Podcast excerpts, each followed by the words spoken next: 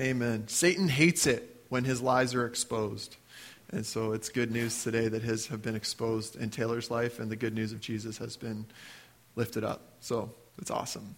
If you have your Bibles, please grab them. We're gonna we're gonna start off today in Genesis one.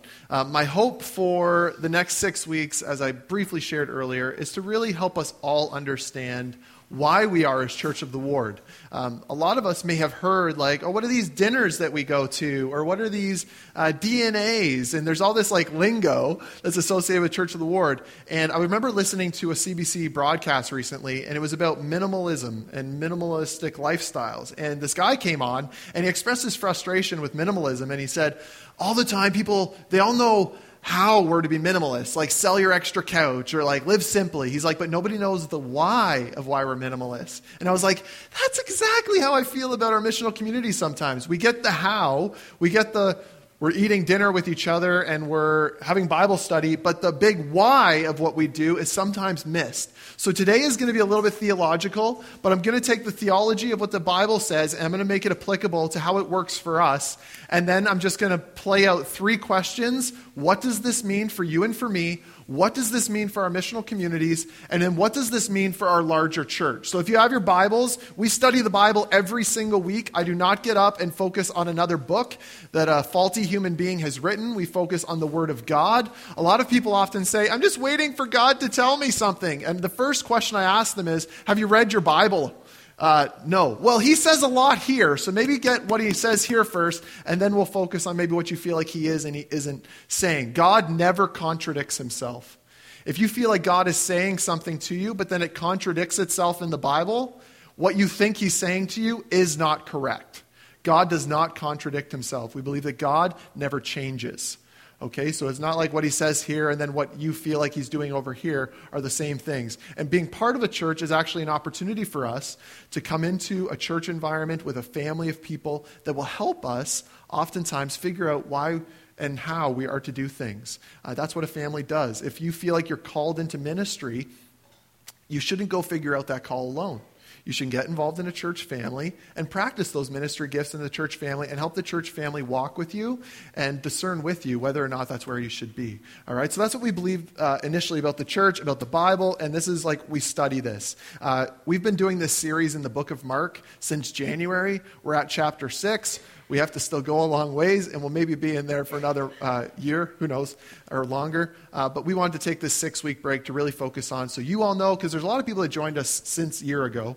And so we just want to do that. So Genesis 1, uh, verse 26 to 28. This is the creation account um, as given to us by God's word. And I'm going to start at 26, where he starts laying out uh, for people uh, what his desire is for them. We all lot go back to Genesis because this is what God's original design and intent was for our world. So if we want to know what his intent is for us now, we got to go to Genesis 1 and 2. So this is what God says. Then God said, Let us make man in our image. Notice as he says our plurality, Father, Son, Holy Spirit, in our likeness. This is why we are different from every other created thing. We are created in the image of God. And he says, Let them have dominion over the fish of the sea, and over the birds of the heavens, and over every livestock, and over all the earth, and over every creeping thing that creeps on the earth. This word dominion in other places, the uh, Hebrew word here uh, is referring to uh, partnering with God and taking the world somewhere, taking the world forward. This is not a domineering force of you are animals and we will kill every single one of you. This is not, we are going to abuse the planet that we are created in. This is the God given mandate to care for the world in which I have placed you, participate in its restoration. So God created man in his own image. Beautiful. In the image image of God, he created him. Male and female, he created them. And then this is what God does. And God blessed them. And God said to them, Be fruitful and multiply, fill the earth and subdue it, and have dominion. There's that word again rule. Partner with God in taking the world forward, and have dominion over the fish of the sea, and over the birds of the heavens, and over every living thing that moves on the earth. God bless them. Now, what God does here is He gives us dominion, rule, partner with Him, and He gives us three tasks or three ways in which we are to partner with Him in this. Number one is be fruitful, which is basically have sex with your spouse. We love the Bible. It teaches have sex with your spouse. Be fruitful. He then says increase in number, which is multiply, have babies. Built into the DNA of who we are is the desire, innate ability to multiply, to have children, to increase and fill the earth. Then he says, fill the earth, which is spread out, and make more men and women. This is the theology of multiplication. Built into our DNA from the very beginning is the human desire to go out and to multiply. This is why it's so hard uh, when folks cannot have children. It's so devastating because we have the innate desire within us to multiply, to spread out. Now, as we all know, Genesis 1 and 2 isn't the way things are now, because what happened? Genesis 3, the fall, as some people have called it, the great disruption. And everything that God created is now tainted by sin. Everything. Now we have diseases, now we have sickness, now we have fighting, now we have killing, now we have death. We have selfishness, we have pride, we have arrogance, we have sexual immorality. Everything changes. And from Genesis 3 to 10, man spreads out, but so does sin. So let's go to Genesis 11, which is where I want to pick it up uh, with what then happens. Okay, so we start with this theology of multiplication, spreading out, filling the earth, innate within us. Let's see what humanity does with it. Now, the whole earth had one language and the same words. And as people migrated from the east, notice what they're doing. They're moving, they're multiplying, they're spreading out. They move from the east. They found a plain in the land of Shinar and settled there. This is present day Iraq, Afghanistan, that area. Uh, they found a plain, which is a flat area in the land of Shinar, a desirable place to build a city because it's a plain. You don't want to really build a city on lots of rocky and mountains. The ideal place to build a city from the ground up is going to be a plain. So they found a plain in the land of Shinar, and looks what it says. And they settled there. So, built into the DNA of who we are is the desire to multiply, to spread out, and fill the earth. But sin has entered, and it doesn't say it explicitly in the text, but I would say it's implicit that humanity wants to settle because of sin.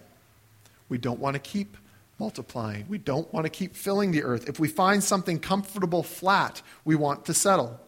And they said to one another, Come, let us make bricks and burn them thoroughly. And they had brick for stone and bitumen for mortar. This is basically a new technology of the day bricks, mortar new creation, technology. Isn't it interesting that a new technology came into place and they wanted to use it for their own glory?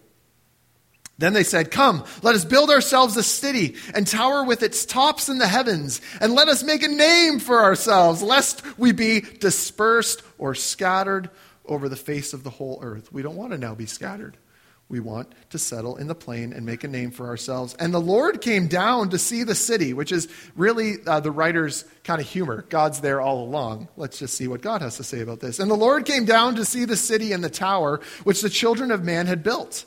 And the Lord said, Behold, they are one people, and they have all one language. And this is the only the beginning of what they will do. And nothing that they propose to do will now be impossible for them. They won't see their need for me if they continue to settle. Come, let us Trinitarian, go down and there confuse their language so that they may not understand one another's speech.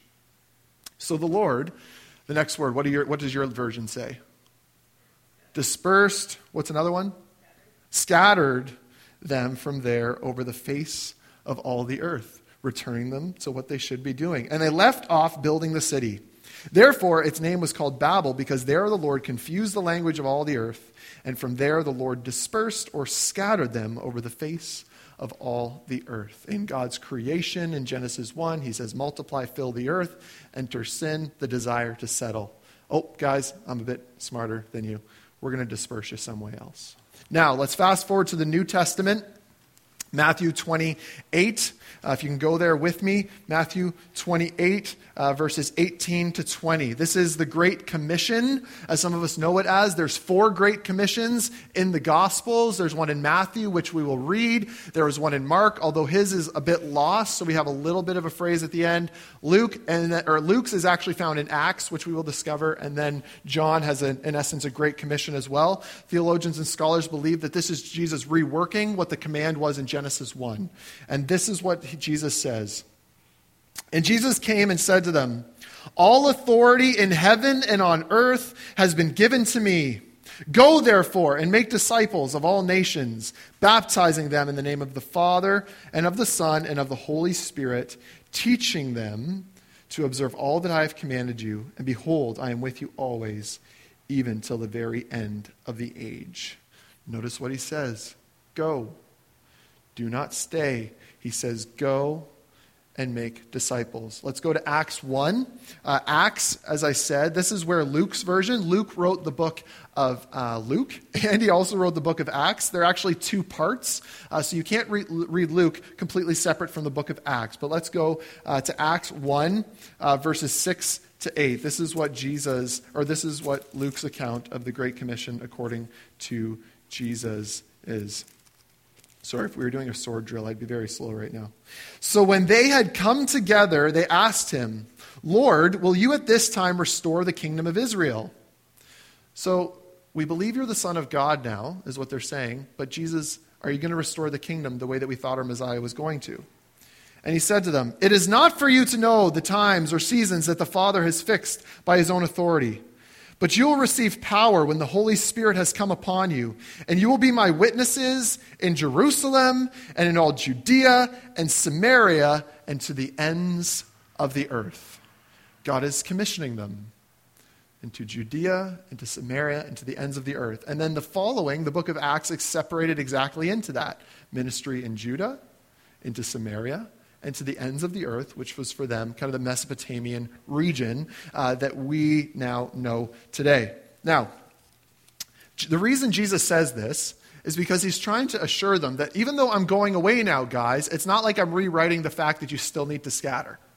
You're still to be a scattered people. You're not to settle. We're still moving forward with this idea. Uh, let's go to Acts 2 38 to 41.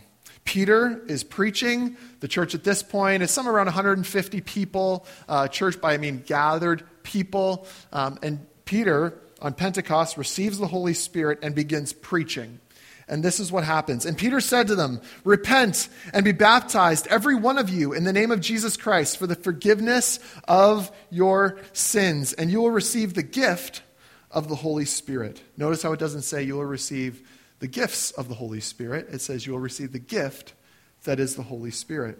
For the promise is for you and for your children, and for all who are far off, everyone whom the Lord our God calls to himself. And with many other words, he bore witness and continued to exhort them, saying, Save yourselves from this crooked generation. So those who received his word were baptized, and there were added that day about 3,000 souls. So the church goes from about 150 to 3,000 very, very quickly. Now, some of these people would have gone back to their own countries. There was a lot of different languages, which is why the gift of tongues was given at this point. They go back to their countries. But this church now in Judea, in Jerusalem, has really taken off. 150 to 3,000. So what happens? Well, let's go to uh, Acts 4, verse 32 to 35. This is uh, a beautiful picture of what this first church was like. It gives us a beautiful understanding. If you were with us a year ago, you'll know that we focused on this passage a lot. It says, And now the full number of those who believed were of one heart and soul. And no one said that any of the things that belonged to him was his own, but they had everything in common.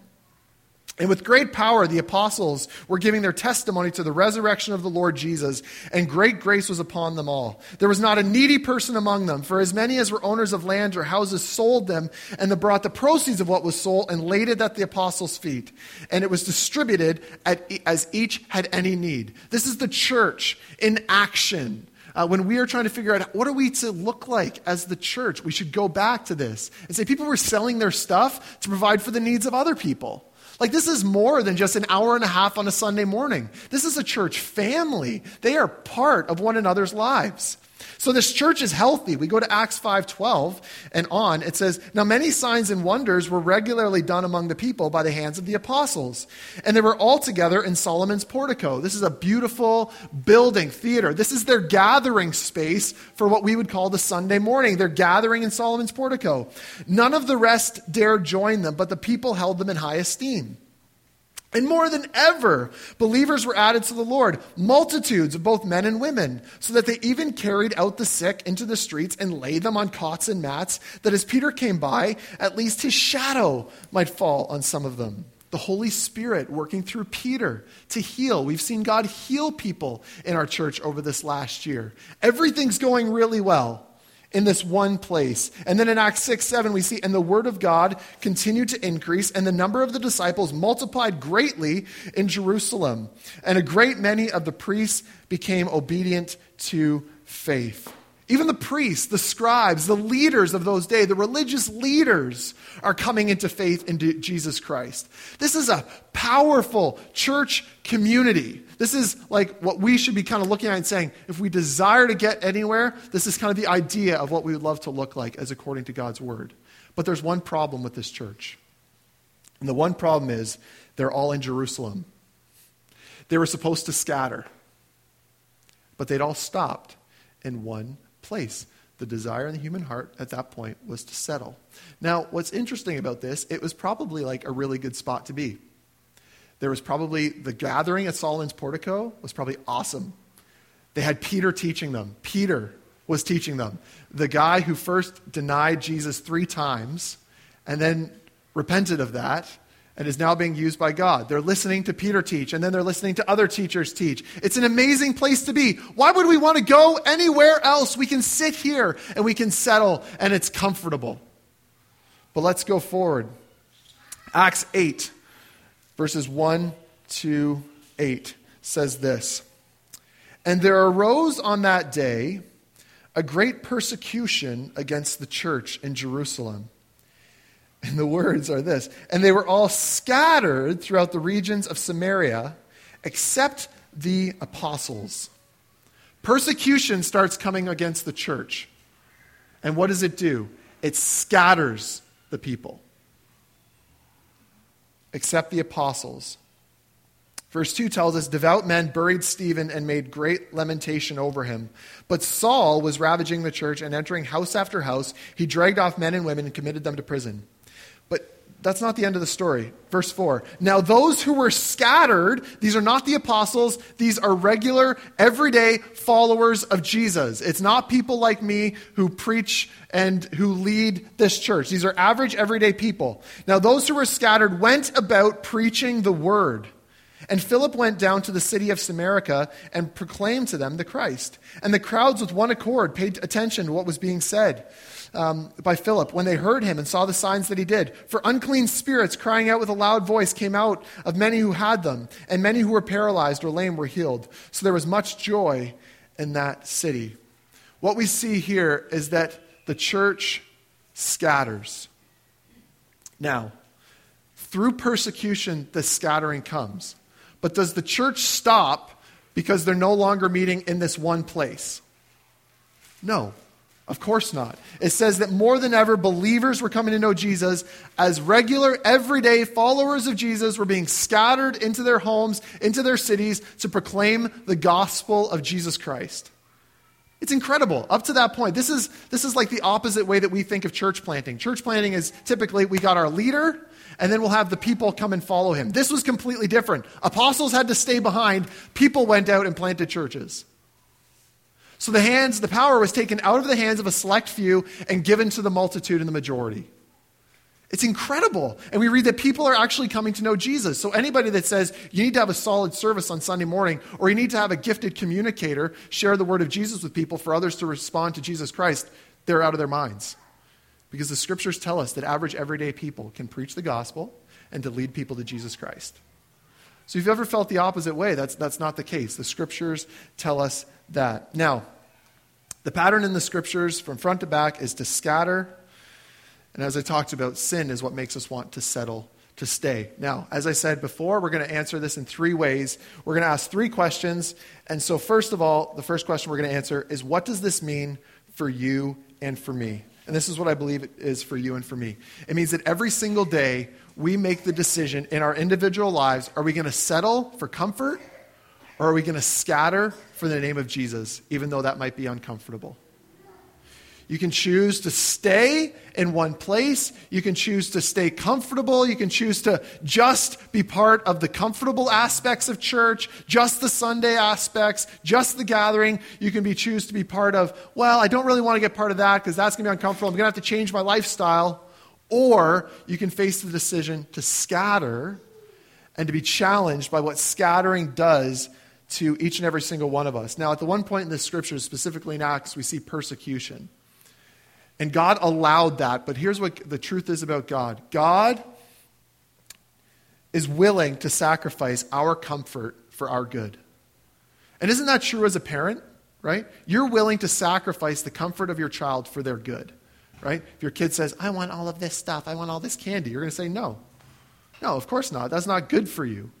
And sometimes God is willing to sacrifice our comfort for our good. And so each and every single day, we have the choice am I going to settle to this comfortable, not living on the edge life, or am I going to scatter and it's going to be different? Now, this doesn't mean that I'm telling all of us that we got to go move to different places. What we believe truly at Church of the Ward is that some of us are just called to stay where we are, but live with intentionality with the people that live around us, the coworkers that you see every single day. Do they know that you are a follower of Jesus? The people that are going to be in your classes if you're a student for the rest of the semester. Is there a reason you were in the same class as them? The place where you live. Is there a reason, I believe there is, that you were placed in your house where it's located for a reason with the people that live around you? I believe the definition of parish is your geographical spiritual responsibility that God has placed you there and has placed the people around you. We have people in this room today that came to know Jesus because people, through their home, opened it up to the people that lived around them. And we have a couple here. Both of them came to know Jesus because of that. And then another woman got reconnected with the church, and so did her three kids, and we're praying for her husband. Isn't that awesome? Because someone said, I believe that my spiritual responsibility is the people that live around me. That's absolutely incredible. And that's what it means to scatter. It doesn't necessarily mean I'm going to move. It means often staying where you are and choosing to live a multiplication life and not a settling life. What does this mean for missional communities? Now, some of us are like, what the heck's a missional community? A missional community is really this it's a group of people following Jesus together in a neighborhood. It's a group of people following Jesus together in a neighborhood. Uh, we love geography but we're also kind of exploring what would it look like for just networks of relationships to be in a missional community. Like let's say four Christians work at the exact same office building. What if those four Christians are called to live as a community together and be on mission there? Like, could that be a missional community? Of course it could. And then we talk about what it means for those people to be family, what that means for those people to be disciples of Jesus, and what that means for those people to be missionaries there, to be involved in active service. Now, missional communities is our vision for the church. And as I said, it's just a community of people doing life together. Now, why this is important, and the problem with the typical understanding of church is an hour and a half on a Sunday. So, the problem with that is a couple reasons. One, it puts the work of the church into the hands of a few.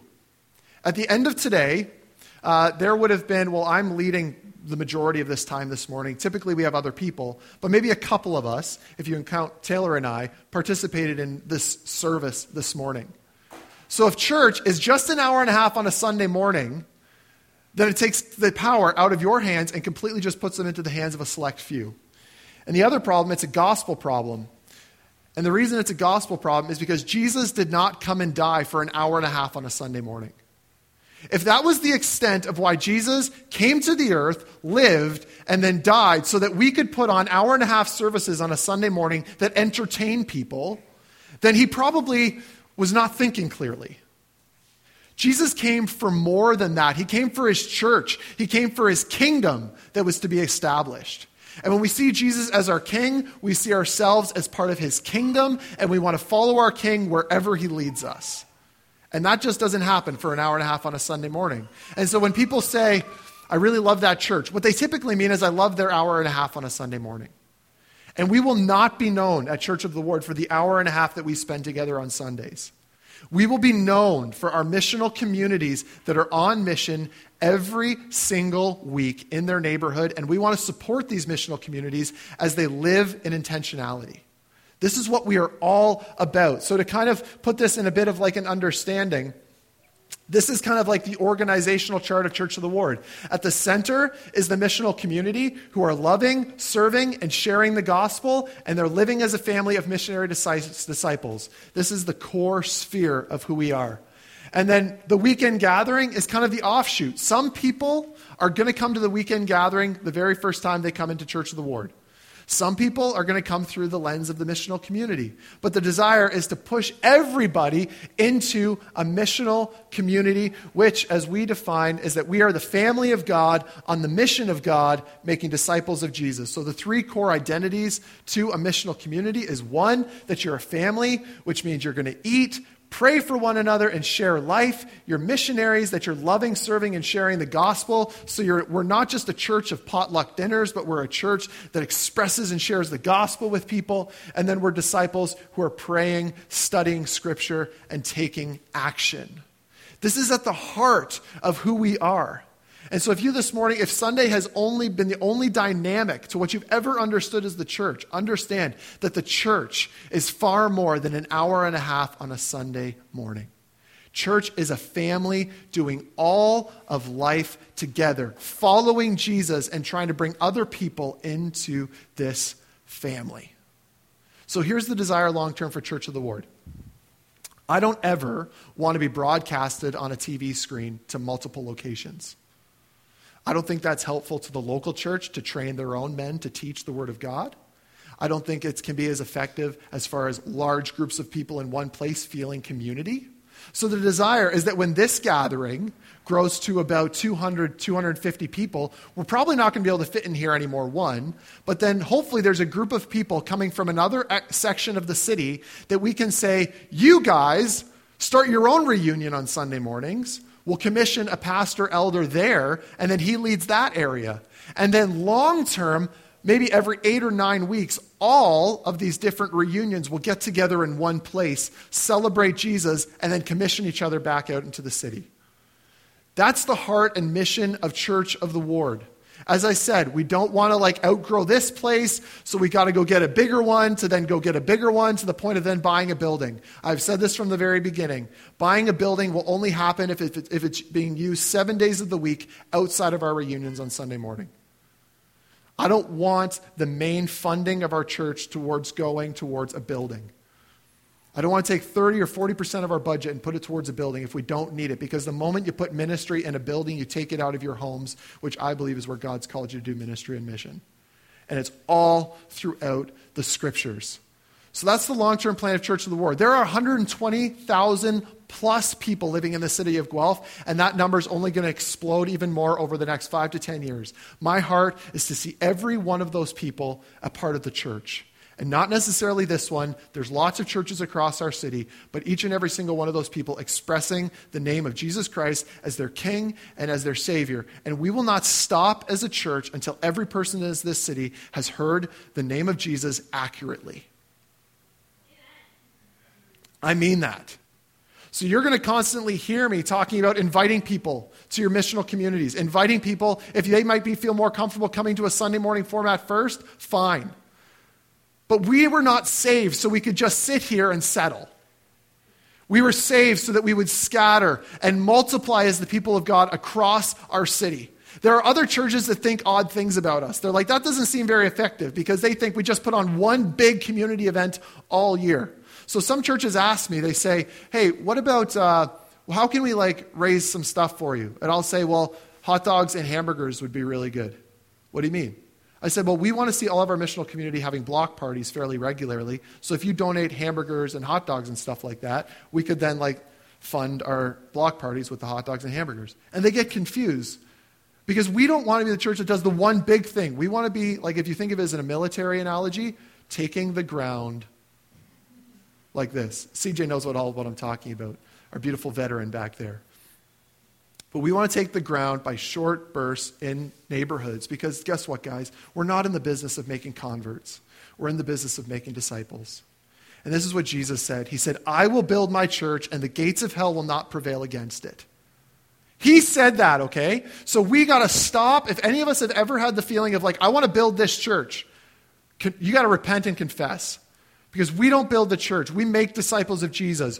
Go make disciples. If you have been impacted by the name of Jesus and confess him as your Lord, it's now your responsibility to take that good news to the people that God has already placed around you your neighbors, your workmates, the folks on your street. The best response that I ever get from people about Church of the Ward is not, um, tell me when I can come serve your neighborhood. It's, so you're telling me the best thing that I can do is invite my neighbors over for dinner? Yes. Invite your neighbors over for dinner. Love them. Like, I mean, it's not complicated. Like, people that don't love Jesus get this better than we do. But suddenly, when we become Christians, we get all like scary of our neighbors. Love them. Because you've been loved with a love that's far greater than any love that you could ever express to them. So love them. Invite them over for dinner. Shovel their driveway. Go to the same coffee shops every day. Run into the same people. Start asking people questions in class around you. Sit with the same people in class every single time you go to class. Build relationships with people. And then as your relationship builds and grows, you'll then get the opportunity, as God will give it to you, to share the gospel with their life. Because if you're truly living as a Christian, your life will end up being a little bit questionable. And we are to be people that respond to questions of a questionable life. So, what does this mean um, for the whole church? Well, as I've already said, we want to be a multiplying church. We can't get big in one place.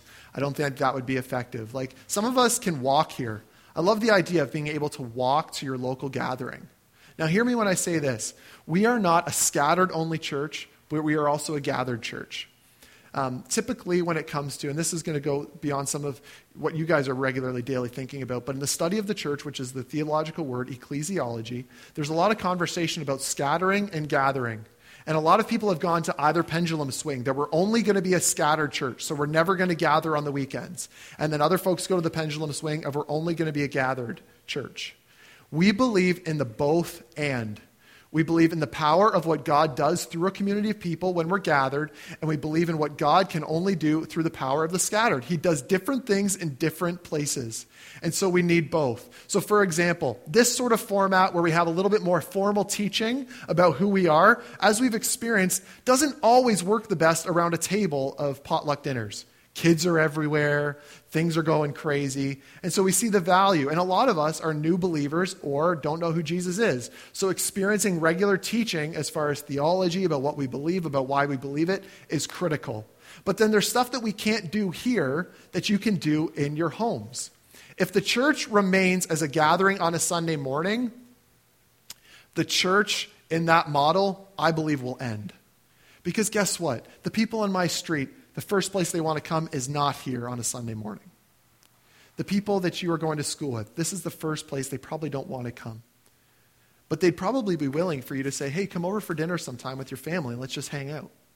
Or, hey, with a group of people in our neighborhood, we have potluck community neighborhood dinners. Why don't you come over? Or, like, as we talked about with the university, what if we met every single week in the UC for dinner together and we just saw the UC as like our mission field? Like, this is what Church of the Ward is all about. It's putting the power where the power is supposed to be to the people, and then letting you guys be the missionaries every single day. The church for so long, like, this is why I don't attend every potluck dinner. I don't need to be there. People have come to Jesus without me around. I'm called to be part of my missional community, and I'll always be part of one. But I'm not called to be part of all of yours. You guys are. You're a family of missionary disciples. So we will multiply, we'll not get big in one place. We want to be a church that plants churches. The hope as of January um, is to bring on a younger person than me or older person, whoever God has for us, to be our next church planter. So you're like, you were only like a church for a year. Yeah, well, we want to plant more churches. Like when this, when we're ready to multiply somewhere else, we already want to have the trained person to go, I'm going to, God's calling me to go do that. So we want to bring on a church planting intern, somebody we're specifically investing in who's part of our congregation that one day could either plant with us or plant with another church so we see more churches planted. We're not going to be a church that just grows here, people. So if you're like, that's going to be uncomfortable, like when there's more people around. Yes, it will, but don't worry, for because for not too much longer, they're going to multiply somewhere else. All right? So we can constantly leave room for newbies and so we can constantly be welcoming people and have a really good family environment. There's some businesses and corporations out there that don't let their factories grow past 150 people because there's something about 150 that you can't do with more than 150. So it costs them more money in the short term as far as having different factories. Uh, Gore-Tex is one of these but it actually ends up being a better work environment for the 150. So, this is the way that we desire to go. Uh, next thing is MC multiplication, missional community multiplication. Your mul- missional community will multiply when God wants it to multiply. Nobody here is forcing missional community multiplication. If you suddenly feel like, I'm going to go start a missional community, as Church of the Ward, we have now put together an understanding for people that want to lead missional communities what that looks like. And part of that discernment is through with the elders of the church because we're not going to plant unhealthy missional communities. We just refuse to do that. We want to make sure that the leaders of those missional communities are wise. We want to make sure the leaders of those missional communities are ready for what's going to come. And we also want to make sure that we're going to be effective tools and that all of our missional communities don't look drastically different with different theology and different craziness, because that is what happened, has happened in some missional community models. Next. Well, this is a call to obedience, and I'm, I'm wrapping it up in this last section, so don't, don't worry about timing wise. But this is a call to obedience. Number one, prayer. Um, couple of our missional communities, and we're encouraging all of our missional communities to daily prayer walk. Um, in our neighborhood, we prayer walk every single morning, Tuesday to Friday, uh, from 6.15 in the morning till 6.45. We continue to do it every single week. Another neighborhood, the East City, they have prayer walking going on too. We believe that the, the core and the foundation of who we are is a people that praise. And so every single day, we're out there in the morning praying. You're welcome to join us whenever you want. If you feel like getting up early and spending the first half an hour of your day with Jesus, we'll be there um, praying with one another. It's an amazing time. Secondly, and prayer is, is as I put it here, is simply a, a level of, of obedience. Secondly, generosity. Okay, Church of the Ward is a church plant, which means we don't have an abundance of people as part of our church that can provide for the financial needs of our church.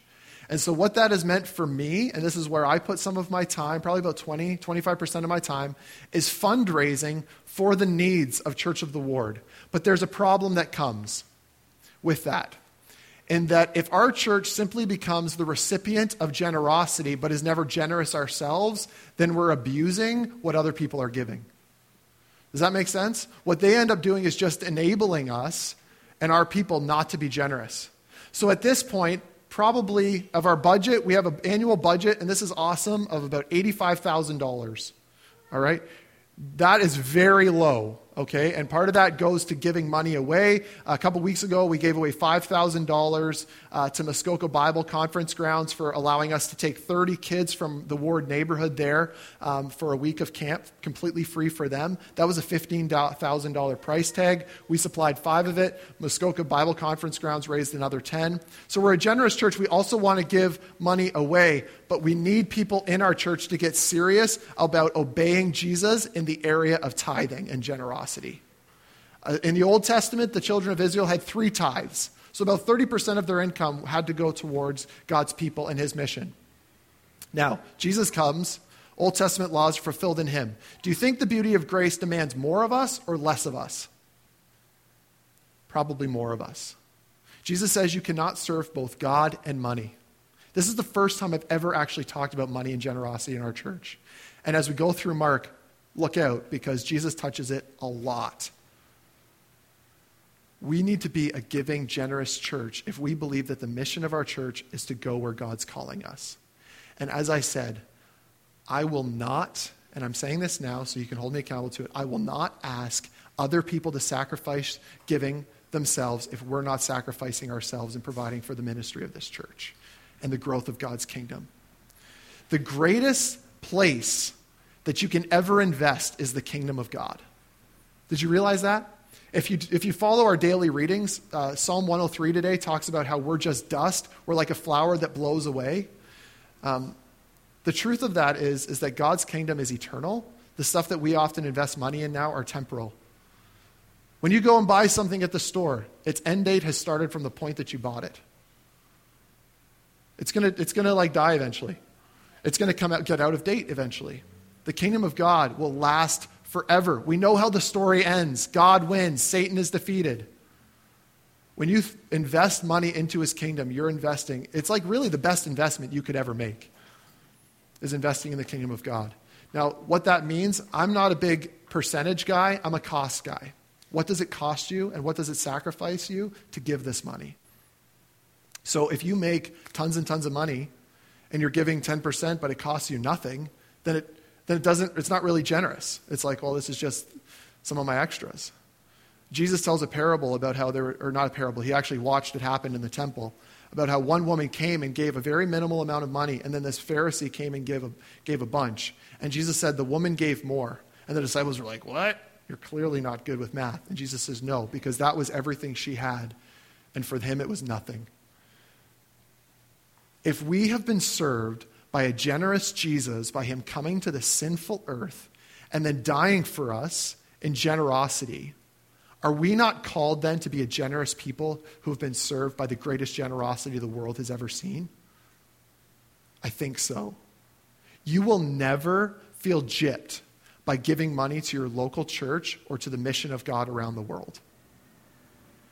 And we have elders now in our church that care about where your money is spent and where it's being stewarded. We do not go and buy brand new. You can ask Peter. This screen is annoying to have to set up every single week. Super annoying. It doesn't go together well. But I've told Pete, I said, well, unless we can get a really good deal on a screen, we're not going to get a new one. You can see our trailer out there. We could have gotten, gone and bought a brand new trailer for $3,000. The door would have come down perfectly. It would have been awesome. But Jeff was like, well, why don't we find a used one? And he found one on Kijiji. We went and bought it, and uh, on one Saturday, three of us worked at making the trailer better. And still, our door doesn't shut correctly. And we're okay with that because it stores our stuff. We don't pay anything to meet in this building, it's been given to us for free.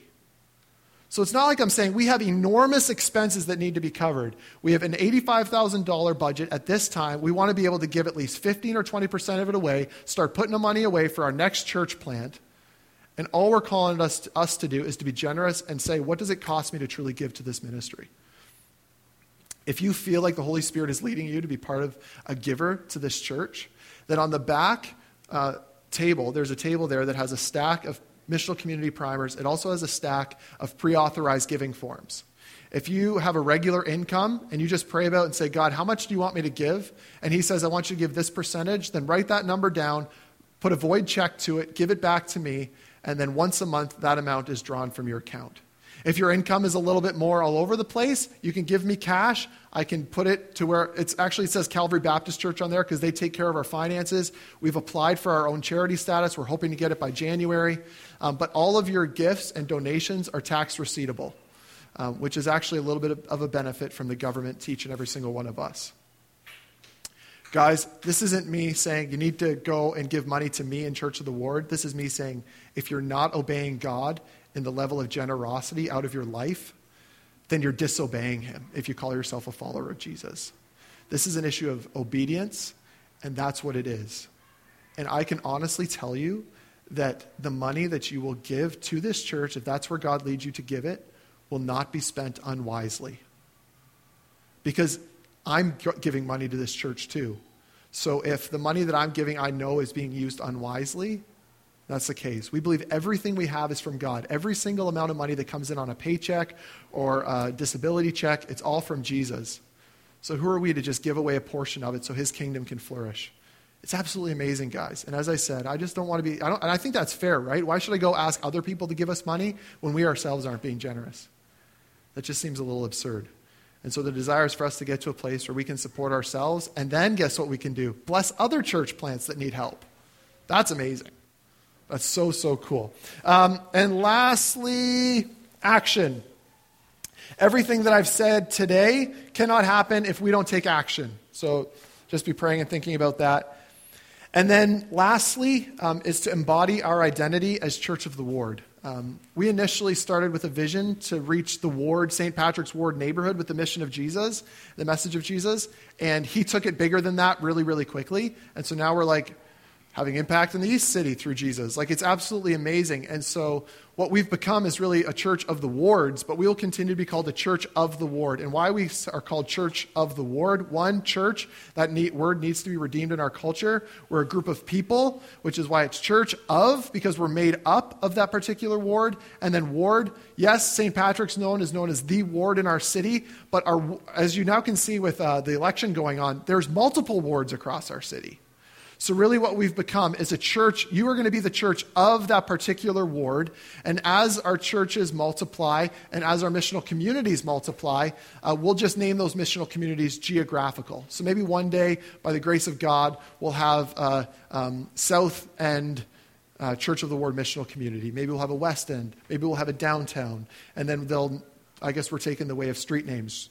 East City Trailbrook. East, like it's going to get out of hand. But praise God for that. Um, because his message will be going forward, and we're just going to, we're praising him about that. So, guys, like, I know this has been a little bit longer, but today's the longest of the whole vision series, but I just needed to set that up for us. This is the result Acts 9, verse 31. So the church throughout all Judea and Galilee and Samaria had peace and was being built up. And walking in the fear of the Lord and the comfort of the Holy Spirit, it multiplied. Scattered the Holy Spirit, what happened? It multiplied. What I want us to do now is oftentimes we don't make room in our lives to take some time to pray. So what I want to do is just over the next five minutes is I want to give you the time right now as you've heard God's word preached to pray about all that I just said. Or pray about something that God has just really laid on your heart about what I said. If you're somebody that's never made a personal decision to follow Jesus, I want to invite you to do that this morning. If you've never said, Jesus, like this kingdom that I'm hearing about sounds awesome. And believe me, it is awesome. We pray and we thank God for forgiving our sin. We confess that to Him, we repent, and then we believe. If you've never done that, then here's the opportunity this morning to do that for the very first time. And all that involves you doing with God in this time of prayer, saying, Jesus, I want to follow you. I confess that I am a sinner and that you saved me. And Jesus, my King, I want to follow you into your kingdom. You don't have to have everything figured out. None of us here do. So don't put boundaries on yourself that we haven't even put on ourselves. And you can do that. Uh, Pete's going to play some quiet synth stuff behind this, but just take this time to be quiet, to be still, um, if you are part of a missional community or would like to be part of a missional community as an adult, on the back table, you need to grab a little packet that's called our Missional Community Primer, and you're going to be going through it with your missional communities over the next six weeks, identifying what your mission is for the following year. So each adult needs one of those. If you don't want to participate in that, um, please don't take one. But if you do and you want to find out more of who we are at Church of the Ward, that packet is perfect for you to help you identify what it's all about. Okay? And then for missional communities at your family dinner nights, you're going to be going through the questions that are on each of those days' things. We've been a little bit longer today. I realize that, but this is all, I think, important stuff for us moving forward. Let's just take five minutes just to be still, silent, pray individually and then I'll come up, dismiss us, and we'll get the kids involved and maybe drink some more coffee and clean up. Thanks.